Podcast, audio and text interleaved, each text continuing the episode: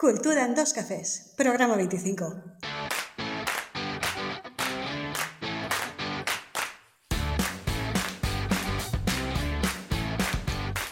Buenos días, oyentes culturetas, y bienvenidos a Cultura en dos cafés, el podcast en el que hablamos de cultura preta porter y de guerrilla. Os habla Gemma Carrera, psicóloga y escritora, y al otro lado del micro y del Mediterráneo, si todo va bien, podemos escuchar a Fernando Tebar, director y productor de la Fera Teatre. Hola, Nando, ¿cómo estamos? Hola, muy bien, muy bien. Pues aquí bien acompañado y con ganas de hacer... Ya veo, muy bien. Sí, retomamos otra vez las entrevistas, que ya hacía tiempo que las teníamos un poquito abandonadas.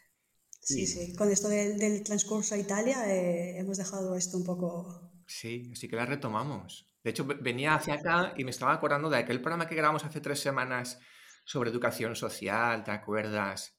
Y digo, jolín, parece que haya sido esta mañana, de verdad. ¿Cómo pasa el tiempo? eh? Qué barbaridad. ¡Qué barbaridad! ¡Qué absurdita! Fíjate. Así que guay, muy bien. Bueno, pues, ¿a quién nos traes hoy, Fernando? Pues hoy traigo a una buena amiga que se llama Alina García y, y que nos va a contar cositas, no sé, ya veremos. Sorpresa, sorpresa. Hola Fernando, hola Gema, ¿qué tal? ¿Cómo Buenas, estáis? Alina. Muy bien. Bueno, estoy encantada de estar aquí con vosotros, ¿eh? me hace mucha ilusión. Y primero que nada dedicamos el programa, ¿no? Hombre, dedica, dedica, que te encanta. Pues hoy, como siempre, es que, Alina, te pongo en contexto. Adelante. Todos los programas los dedicamos a alguien. Ah, ok.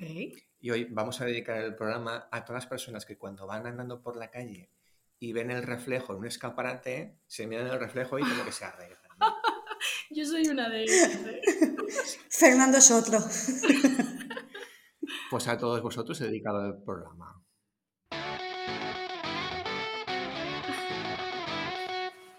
Y ahora sí, empiezo yo, ¿no? Primera pregunta. Sí, sí, por supuesto. Vamos Dispara, allá. dispara, Fernando. ¿Quién eres y a qué te dedicas? Bueno, pues yo soy Alina García, eh, soy trabajadora social de formación, entre otras muchas otras cosas. Soy amiga tuya, Fernando, eh, tenemos una conexión a través del teatro y bueno, hoy estoy aquí en calidad de coordinadora de una entidad que se llama SOM, S-S-O-M, que significa Servei de Support y Orientación al Menor. Somos una, una entidad en carácter de ONG que trabaja para la Consellería de- para la Generalitat Valenciana, la Consellería de Igualdad y Políticas Inclusivas, en materia de acogimiento familiar. Y eso es lo que he venido a contaros hoy. Qué guay. Bueno, Muy bien. Alina ah, hizo sus pinitos en el teatro también contigo. Eso es verdad, ¿eh? Ya veo, ya veo, ya veo. Tú le llamas pinitos. Yo, cuando me presento a las personas, digo, yo he hecho cinco años de formación de teatro con el director Fernando Tebar. De, de formación, diría yo. De deformación. Vale. Qué guay. Y pues nada, pues cuéntanos, ¿qué es exactamente el acogimiento y en qué consiste tu trabajo? Pues mira, eh, lo voy a explicar bien bien porque a veces el acogimiento se mezcla un poco con otro recurso en paralelo que es la adopción. Y mucha gente por desconocimiento, digamos que lo mete en el mismo saco y son cosas bastante diferentes. ¿De acuerdo? Entonces, el acogimiento familiar es una medida de protección para todos los niños, las niñas y también se incluyen los adolescentes que digamos que por varios motivos, por diversos motivos, circunstancias en la vida, en esos momentos no pueden seguir viviendo dentro de su núcleo, de su, de su familia. ¿De acuerdo? Entonces, el, el acogimiento lo que hace es asegurar que esas personas puedan seguir creciendo y puedan seguir desarrollándose en un entorno eh, seguro, en un entorno cálido, lo que diríamos un hogar, que muchas veces damos por hecho y damos por sentado que todo el mundo tiene uno, pero no es así para nada. Claro, estamos hablando siempre de menores, ¿verdad? Hablamos siempre de menores y menores que se tutelan. Vale. ¿Y cómo, cómo funcionan estas, estas casas, estos acogimientos? ¿Tienen algo que ver con las casas tuteladas, por ejemplo, como la que estoy yo, en la que es una casa donde viven, en este caso, siete niños y con tutores que los tutelan todo el tiempo? ¿O, son familias que acogen a los menores de manera individual? Pues es muy buena pregunta la que me haces porque así puedo explicaros un poco el, proceso en el que una familia empieza a interesarse por el acogimiento familiar como, como, una, como un acto de, hacia los demás, como un acto altruista. Em, cualquier familia que esté interesada en, ser una familia acogedora o ahora también la llamamos una familia educadora, primero em, quería explicaros que pueden serlo tanto la propia familia de, ese menor, eh, la familia extensa nos referimos, es decir, unos tíos, unos abuelos que forman parte también del núcleo, pero de, un círculo un poquito más alejado a lo que sería el, núcleo central de la familia, ¿vale? Esas familias también pueden ser familias acogedoras. Mm. Eh, y luego, por otro lado, estarían las familias acogedoras en sí, eh, que son personas ajenas al núcleo, que, pues, como proyecto familiar deciden formar parte de, este recurso, de, este, de, esta iniciativa. ¿De acuerdo? Eh, es bastante, totalmente en paralelo a lo que serían los recursos que tú comentas, Gema, de los, de los pisos eh, tutelados, donde hay profesionales a cargo, en fin. Eh, lo, que, lo que se trata de ofrecer es, es lo más parecido posible a, a esa vida familiar, a ese entorno. Claro, entonces, la principal diferencia que habría con una adopción. Pues mira, muy buena pregunta, porque la principal diferencia es algo que como público en general, digamos, y como mm, propiamente dicho, la familia de acogida en sí, tiene que tener muy claro antes de iniciar este proceso, porque hay que entender que el acogimiento es algo temporal. Mm, no es, no es para siempre, no es una adopción, no es un niño que ingresa en una familia y se queda. Y se queda. Es algo que hacemos para que ese niño, eh, con el objetivo final, pueda en algún momento volver a su casa, volver a su, a su núcleo, vaya. Y eso es muy importante que se entienda desde el principio, porque mm, hay que tener unas expectativas muy realistas respecto, respecto a esta opción. Claro. entiendo que emocionalmente tienes que estar muy preparado porque una adopción, eh, tú coges a este nene, este nene, eh, por así decirlo, se convierte en tuyo y es, es, tu niño, tu, parte de tu vida y el acogimiento sabes que en algún momento eh, lo dejas ir. Exacto, y de hecho tú has utilizado una expresión que cuando hablamos con, con muchas personas que están interesadas, es que no es mío, es que este niño no es mío ya entendiéndonos, entendiendo desde, desde la idea de que nadie es de nadie. Las personas no somos posesiones, entonces lo que estamos haciendo es ayudar al prójimo, ayudar a los demás, a la comunidad.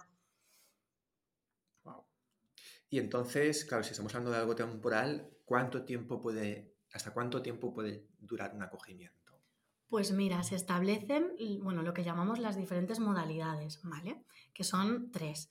Eh, está la modalidad de urgencia, que son familias o, bueno, hablo siempre de familias, pero se puede entender que una, sola persona puede componer una unidad familiar. Una familia monoparental también se incluye eh, como posible familia acogedora, ¿vale?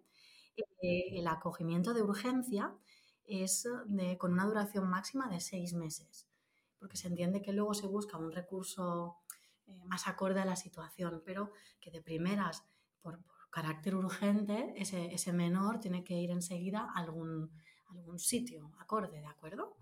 Eh, después tenemos la modalidad temporal, que sería entre esos seis meses de la, de la, modalidad de urgencia, máximo hasta los dos años, ¿de acuerdo? Y luego tendríamos una modalidad permanente, que es hasta que sea necesario o hasta que esa persona alcance los 18 años y ya sea una persona adulta en plenas facultades y derechos. Autónoma.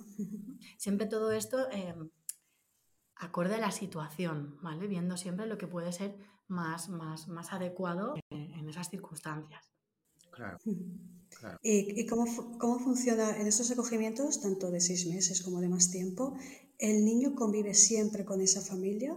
Por ejemplo, eh, no, sé cómo funciona, no sé si en España también sucede esto. Aquí en Italia eh, tenemos un caso de un nene pequeñito que em, él está en una vivienda tutelada con nosotros, nosotros trabajamos con él de lunes a domingo, pero los domingos este niño va con una familia de acogida solo los domingos eh, para que conviva y para que sepa y conozca cómo es su núcleo familiar.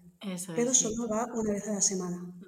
Sí, bueno, existen esas, esas opciones también. Está eh, pues la, la, acogida, la acogida para, bueno, por decirlo de alguna manera, para toda la semana, ¿no? Una acogida constante.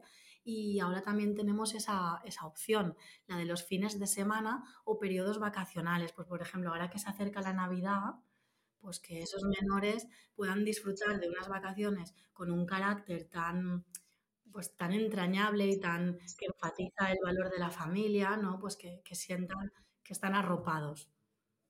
Ya.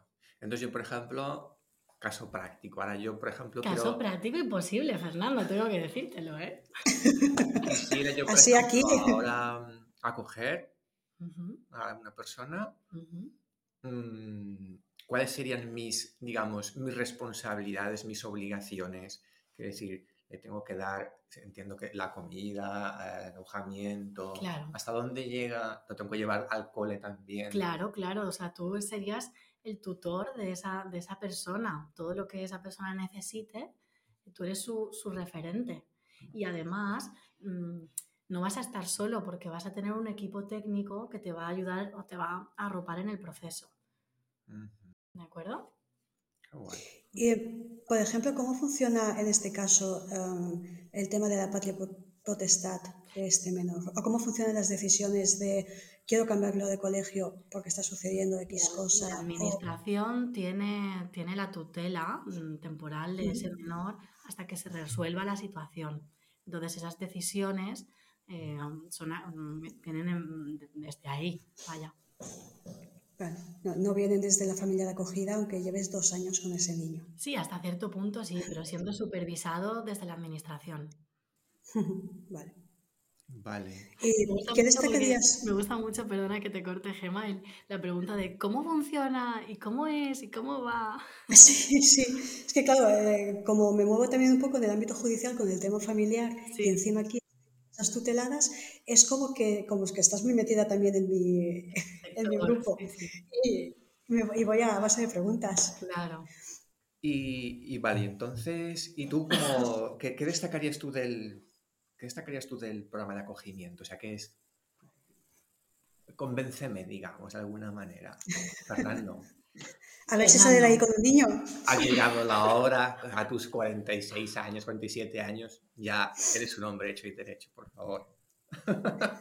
Pues creo que el acogimiento familiar es una experiencia muy intensa y muy positiva en, en, ambas direcciones, porque siempre hablamos de ayudar a ese, a ese menor, ayudar a ese niño, niña o adolescente a que pueda alcanzar sus objetivos, pero creo que hacia el adulto también te sumerge en una experiencia de autoaprendizaje, porque vas a, vas a asumir eh, una responsabilidad que quizás hasta ahora no has tenido y se crean vínculos afectivos, ¿no? Que también, aunque el acogimiento sea temporal, ese vínculo puede perdurar.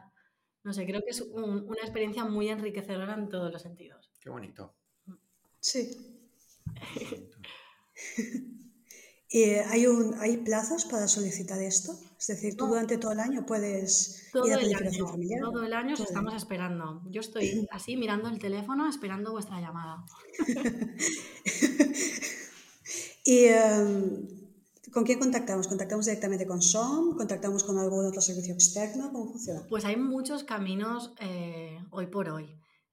en parte lo bueno es eso, que a donde acudas van a poder informarte. Pero yo os comento un poquito que podéis ir directamente a vuestra trabajadora social de vuestro centro de servicios sociales asignado eh, por el barrio, por la población.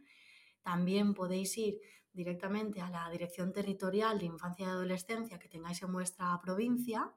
Y también eh, hay una serie de entidades que nos dedicamos a dar soporte, sensibilización y a, ayudar eh, a facilitar este camino. Una de ellas es para la que yo trabajo, son, como os he dicho, pero podéis contactar con cualquiera de ellas también. Está una entidad que se llama EMAFI, otra que se llama ABAF. Somos como un gran grupo de trabajo. Y eh, si os parece bien, yo puedo facilitaros nuestro número de teléfono para las personas que nos estén escuchando y que estén interesadas en recibir más información, que es el 613 00 60 00. Y también podéis... Fernando aparecerá en pantalla. El teléfono que aparece en pantalla. Lo ponemos en las notas del programa también. También puedes acceder a nuestra página web que es www.ssom.es, en el que hay un gran apartado mm, en referente al acogimiento familiar, donde podéis informaros de aspectos más concretos. ¿De acuerdo? Y para cualquier otra duda, siempre nos tenéis a nosotros. Muy bien. Y em, bueno, es que claro, hay como 250.000 preguntas que te podría hacer. Pues Em, ¿Cómo funciona cuando llegamos a una familia que queremos acoger un nene, una nena? Eh, te hago como dos preguntas diversas. ¿Cuánto tiempo tardamos nosotros en poder eh, acoger una personita que nos necesita? Y mm, se me acaba de ir la otra pregunta, así que te hago después. Bueno, pues en cuanto al tiempo, se pretende que el tiempo sea el, más acortado posible debido a la necesidad. Es decir, hoy por hoy eh, la necesidad eh, del acogimiento es brutal. Hay cantidad, no sabría deciros una cifra exacta ahora mismo, pero vamos, mm, no se acaba, no se acaba. Esa es, esa es la, la parte, pues por decirlo así, un poco dura, ¿no? de- del acogimiento. Hay muchos niños, niñas y adolescentes hoy por hoy viviendo en residencias que la opción del acogimiento en una familia sería muchísimo mejor, muchísimo más adecuada. Y, y te he contestado a la pregunta de en cuánto tiempo y la otra pregunta era un poco acerca del, del proceso, ¿no? De eh, eh, cómo, cómo- cómo empieza ese proceso. Em, Me has leído la mente, sí. ¿Cómo se evalúan a estos sí, progenitores que quieren adoptar? pues Claro, porque yo, por ejemplo, claro. en el ámbito de, de judicial en el que estoy, que estoy como perito, eh, a mí me llegan los padres que se divorcian y yo tengo que evaluar estos progenitores y este niño cómo está emocionalmente. Y, eh, entonces, me imagino que irá un poco eh, por el mismo estilo. Claro, pues después del proceso de solicitud eh, hay, un, hay un, un tiempo de, digamos, eh, formación de esas familias, de esos miembros de la familia que quieren ser familias acogedoras. Esa formación se, hacen, eh, se hace desde las direcciones territoriales y a, a, la vez, de forma simultánea, se intenta, por, por, agilizar un poco el proceso, empieza la parte de, de, evaluación o de valoración de la idoneidad de esa familia, mediante visitas eh, domiciliarias, mediante informes, en fin, hay, hay toda una parte eh, profesional técnica de, para evaluar a, ese núcleo familiar, ese hogar, para, para constatar que, que, que, es posible hacer el acogimiento. Y, y una vez se, se, acepta o se desestima, pues ya ahí ya empieza, vamos, no se tarda mucho tiempo debido a lo que os comentaba, la necesidad que hay urgente de acogimiento, claro. También dependerá de la modalidad que se establezca para esa familia. Es decir, por ejemplo, Sí, sí, claro, si una, una, persona, pues imaginaos el típico perfil de, de, un adulto ya jubilado que tiene mucho tiempo libre y disponibilidad total, pues probablemente esa persona encaja muy bien en la modalidad de, de acogimiento de urgencia, ya que tiene una disponibilidad 24 horas para poderle llamar a las 3 de la mañana si hace falta y, acercarle, o, en fin, en, en iniciar el proceso, ¿vale? Y dependerá siempre de eso un poco desde el perfil y de las circunstancias del momento. Me hace gracia, bueno, no me hace gracia porque no me hace gracia, pero eh, ¿cómo para una familia que quiera acoger, para una familia que quiera adoptar, somos tan estrictos y evaluamos tanto cómo tiene que ser esa familia para saber que realmente ese niño o esa niña va a estar bien? Uh -huh. Y luego resulta que en la vida real tenemos un montón de niños y de niñas que no están bien uh -huh. porque todo el mundo puede ser papá y todo el mundo puede ser mamá. Uh -huh. Sí, sí. De hecho, por eso es tan importante que visibilicemos este tipo de, de recursos y este tipo de opciones y, y, y que enfaticemos eh, justamente eso, el valor de poder crecer en familia y en un hogar que entienda tus necesidades y que las atienda, ¿no? Sí. Sí, la prevención estaría genial. Antes está guay tener la actuación, poder actuar cuando tenemos los casos, pero sobre todo prevenirlos, porque al final uh -huh. eh, tenemos ahora la lo que tú comentabas, ¿no? Tenemos una formación para las familias de acogida, una formación, uh -huh. desarrollo infantil, psicología infantil, de lo que sea. Bueno, ¿por qué el resto de papás y de mamás, igual que hacen eh, sus clases de preparación al parto, uh -huh. no tienen también sus clases de preparación a qué es un nene, cómo funciona su mente. Sí, lo que, lo que llamamos la, la famosa escuela de padres, ¿no? Que- Sí, sí. el, carnet de, el carnet de padre, vaya. Carnet parental, carnet parental. Bueno, quería, quería deciros que mm, desde nuestra entidad también nos dedicamos a mm, no solo a darle o sea, en general, a darle visibilidad al recurso, ¿de acuerdo? A sensibilizar eh, por el acogimiento y a dar visibilidad, a, hacer que las personas cada vez más conozcan este recurso. Y esto lo hacemos des- desde diferentes eh, ámbitos y de diferentes maneras. Por un lado, por ejemplo, hemos creado una unidad didáctica para que se trabaje en los colegios desde edades muy tempranas. Eh, por otro, estamos animando a comercios locales a que se animen a, una, a, una, a un listado de, de entidades y de comercios que ofrecen descuentos, bonificaciones y ayudas a esas familias que deciden ser familias acogedoras. Y también en, esta, en, esta, eh, en este listado se pueden apuntar los, los municipios y los ayuntamientos para eh, precisamente poder dar ese tipo de, de soporte o de, de, apoyo a las familias que dentro de sus municipios ya son familias acogedoras. ¿De acuerdo? Toda esa información también la tenemos en la web. Muy bien. Oye, pues qué interesante todo. si algún día quiere acoger un nene, ya sé quién llamar. Venga, va, animaros. piano, piano, que estoy en Italia. Cuando vuelvas, Gemma, hablamos. Eh, pues igual no vuelvo. ¿eh? no, sí, sí, sí. Creo que, bueno, te doy la enhorabuena por el servicio que hacéis, la verdad, porque creo que es muy importante lo que hacéis. Al final, eh, por desgracia, tenemos muchos menores, eh, y lo estoy viviendo yo ahora también en mis carnes, tenemos muchos menores que por problemas familiares, por sus familias, eh, tienen que estar apartados o tienen que estar en ámbitos que no son su núcleo familiar, que emocionalmente no se están desarrollando, no están teniendo la seguridad y la autonomía o no la están desarrollando en el tiempo que lo tienen que desarrollar. Y, y creo que el, el labor que hacéis con este trabajo es muy importante para conseguir tener pues, unos niños, unas niñas, unos adolescentes lo más sanos posible, eh, sobre todo a nivel de salud mental. Pues muchas gracias a vosotros, porque aunque no lo creáis, eh, habéis puesto un granito de arena que ayuda a que cada vez más gente conozca esta opción. Gracias a vosotros. Eso, eh, nada, nada, eso intentamos, que al final entre todos podemos mover un poco un mundo mejor. Exacto. Vale, pues bueno, ya, pero no te vas a escapar, ¿eh? Las preguntas rápidas. Bueno, ahora quieres añadir algo más sobre el programa, el proyecto que tenéis. Pues no, yo creo que lo, lo hemos abordado todo de forma bastante clara y si existe cualquier otra duda, cualquier persona que quiera interesarse, en, en los teléfonos que hemos facilitado y en la web de SOM tenéis toda la información. Vale, porque a mí me gustaría, aquí, bueno, aquí en el programa mm, normalmente entrevistamos a gen- a gente, para Ay, que, ay, ay, Fernando, ¿qué me vas a contar? para que, digamos, por ejemplo, cuando entrevistamos a Xavi, pues que contara cosas para la gente que quiere ser actor, Sí, pues de- un poco de vista de la experiencia, ¿no? ajá, Eh, pues Aline, desde el punto de vista de la producción, eh, de efectos especiales, bueno, hemos hecho de todo.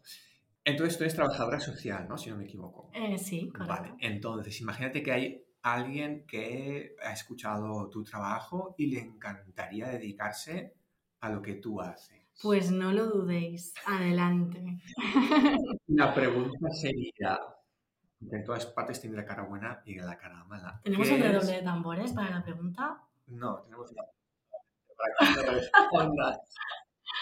La pregunta sería, ¿qué es lo mejor y lo peor de tu profesión?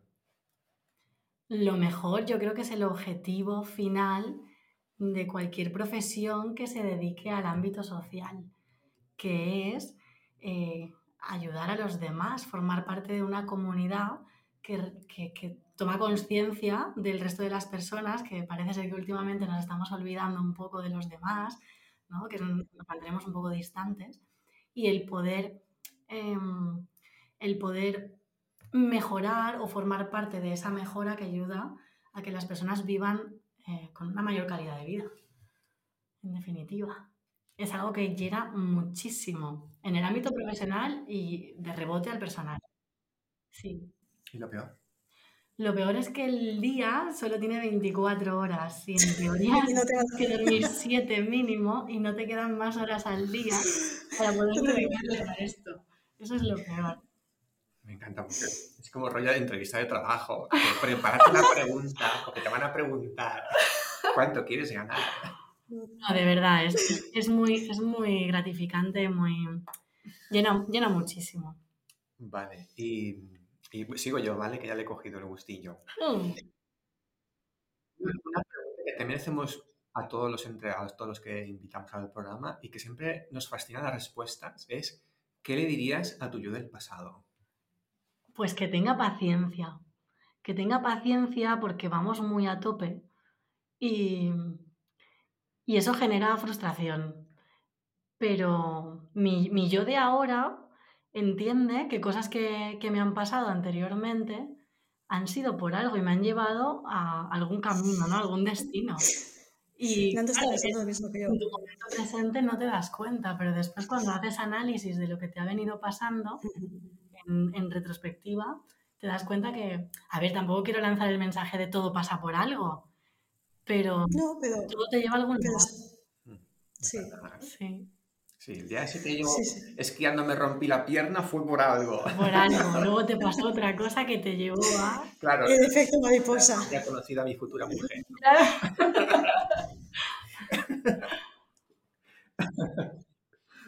Vale. Y, tú personalmente, como profesionalmente, ¿en qué proyectos estás metida actualmente, aparte de, de la entidad en la que trabajas, cosas así personales? ¿Estás aprendiendo algo nuevo? Pues la verdad, como os he dicho antes, como el día solo tiene 24 horas, yo ahora estoy como pluriempleada en varias cosas a la vez, pero siempre son, siempre son cosas que me motivan para, para ampliar mi bagaje, ¿no? Y, y para seguir aprendiendo dentro del ámbito o a título personal, en, en general. Pero tengo ideas, tengo planes, pero no los quiero decir por aquí, que si no, no se cumplen. Ideas locas, ¿no? Como yo, Ideas locas, sí, ideas locas de vez en cuando. Tú sabes que siempre estamos dándole vueltas al coco a mezclar tu ámbito con el mío, Vale. proyectos así en paralelo pero que se cruzan, ¿no? Por ahí va la cosa, te contaré. Vale, guay. Pues nada, y ahora para finalizar. ¿Ya hemos acabado? Casi, casi. Madre casi, mía. casi. Ahora para, para finalizar vamos a hacer una especie de preguntas rápidas, de, de contestar con una palabra o dos. Ostras, vale, vale. Tip tap, tip tap. Es como la parte más Vale, vale. desenfadada del programa, ¿vale? Nos hacemos una, una haré yo y otra Gema, ¿vale? Así, Ok. tic tac, tic tac, ¿vale? Empiezo yo. ¿Puedo decir, puedo decir banana? O sea, cosas puedes locas. decir- sí, lo primero que te la boca, Vale. Un- la primera vez, un, un deportista o un equipo histórico de cualquier deporte. El Chelsea. El Chelsea. Sí. No me preguntes por qué, me vienes a la cabeza. Vale. Un artista, así en general. PJ Harvey. Es una cantante rockera, vamos, lo más de lo más. Ah, Bien, bien. Vale, no, no, no. Pero bueno, Deberías, Fernando. tomo nota, tomo nota. Vale. ¿Y un líder de opinión o un divulgador? Ahí sí que me pillas, tú. Yo, ahí estamos. Grandes cafés. Que, que bien saben quedar los, los nuestros entrevistados. Que, que dentro de poco se va a llamar psicología en dos cafés, porque a este paso ya. Un sitio para comer y qué pedir en ese sitio. Es que si luego Fernando y yo hacemos ruta. Un sitio para comer. Ostras, es que ahí sí que os diría un montón de sitios. Claro, pero es que si no me llevo comisión no debería hacer publicidad, ¿no? Mira, voy a, voy a romper un poco. Un sitio para comer, un sitio alto en la montaña. Ah, mira. ¿Por qué no? La cima de la montaña. Pide lo que quieras, porque lo vas a llevar tú. Vale. Y ahora la pregunta sería: ¿un lugar para ir de vacaciones? Y no me digas, coge el primer avión que pase. Yo te diría Islandia o Japón. Oh, Eh, Japón está en nuestra lista. sí, está en nuestra. Hablamos en la mía. de lista Sí, sí. Pues a ver quién llega antes. Espero que yo. De momento estoy por Italia. Llego un poquito antes. Un poquito. Em, espera que me toca a mí. Un animal. El gato. ¿Eh? ¿Y una película? Eh, Lost in Translation. Un videojuego. Eh, ay, Monkey Island. Ah, Monkey Island. Monkey Island. ¿Me conocéis? Sí, Sí, sí, me encanta. sí. Y, y The Return Eh, Eh, sí, sí. sí, regreso a Monkey Island también. Y la última es em, que no- tú nos hagas una propuesta, o sea, ¿qué, te- qué tema te gustaría que tratáramos nosotros en el podcast en el futuro? Mm, Dentro de cultura en dos cafés. Bueno, sí. Hombre, en principio sí, pero de animales de la selva no, no nos viene bien. Ostras, pues a ver, eso es- eso- esa es una pregunta que hay que pensar bien, porque Sí, pero la propuesta que yo haga se va a cumplir. no por Eh, fuerza. de momento no la estamos cumpliendo, pero es que no nos da la vida. Pero bueno, pero bueno, es para un poco para, para saber qué es lo que quiere el oyente, digamos, y encararnos hacia ahí. Porque un poco ahora estamos como probando, lanzando cosas, cultura, psicología, Haciendo temáticas. claro, educación Ah, social. Vale, vale. Mm, personas que han, han- o sea, que entrevistéis a personas que han tenido un, un giro inesperado de acontecimientos en su vida y que se, se ha transformado por completo, ¿me Vale. explico? Sí, personas que, iban, que estaban Sí. estudiando ingeniería y iban a trabajar en la Ford y acabaron de profesores de teatro. Eh, sí, exacto. Como uno que yo me sé, sí. Que entrevistas a tus. ¿Vale? Vale. Habrá que buscar. Pero bueno, sí, el otro día, ¿con quién hablé que me dijo algo por el estilo? Sí, sí. Yo creo que para vuestra sorpresa vais a encontrar a más gente de la que pensáis, Sí, sí. Oh, muchísimas, muchísimas. ¿verdad? Muy bien. ¿Y dónde, dónde podemos encontrar más información sobre ti? ¿Dónde podemos seguirte? Bueno, eh, yo a título personal, Sí, sí, quiero decirlo, sí, ¿eh? Yo que sé, igual hay si no quieres decirlo, nada. la verdad es que, mm, bueno, eh, tengo las típicas redes sociales que hoy por hoy tiene cualquier millennial que no quiere profundizar en exceso. Te lo digo por si, te, Millennial que se considera boomer, ¿eh? Esa soy yo. por si te escucha alguien que te quiere contratar, visto que ya eres tan buena profesional. Pues Claro. LinkedIn, eh, Facebook en desuso, Instagram y alina.garciagarcía.gmail.com Perfectísimo. y por supuesto la web de Som. Eso. Of course. Muy bien. ¿Y alguna cosa más que queráis añadir? ¿Algo más que queráis decir? No sé si tenéis alguna pregunta loca más o... Yo no, yo Pregun- aquí, preguntas locas muchas, pero así para ti, no sé decirte. como el telediario. Clac, clac, Ah, sí, sí, vamos a hacer esto. Yo no puedo, no tengo nada. Yo soy la que retransmito, eh, os estoy perdiendo, hay un temporal hoy. No, por aquí nada más. Nada, Pues perfecto. muchas gracias por haberme invitado. Me lo he pasado muy Muchas bien. gracias a ti. Y espero que, que sigáis haciendo este proyecto tan chulo que tenéis. Gracias. Espero que podamos conocernos en persona en algún momento. Vuelve, Gema, vuelve. A casa vuelve por Navidad, como el turrón. pues nada, Hasta aquí el programa de hoy. Si te ha gustado, puedes darnos 5 estrellas en Apple Podcast, tu me gusta en iVoox y tus 5 estrellas en Spotify. Ya que así ayudarás a que este podcast siga existiendo y siga creciendo. Desde aquí, Gema, Alina y yo nos despedimos y nos vemos en el próximo programa. Adiós. Adiós.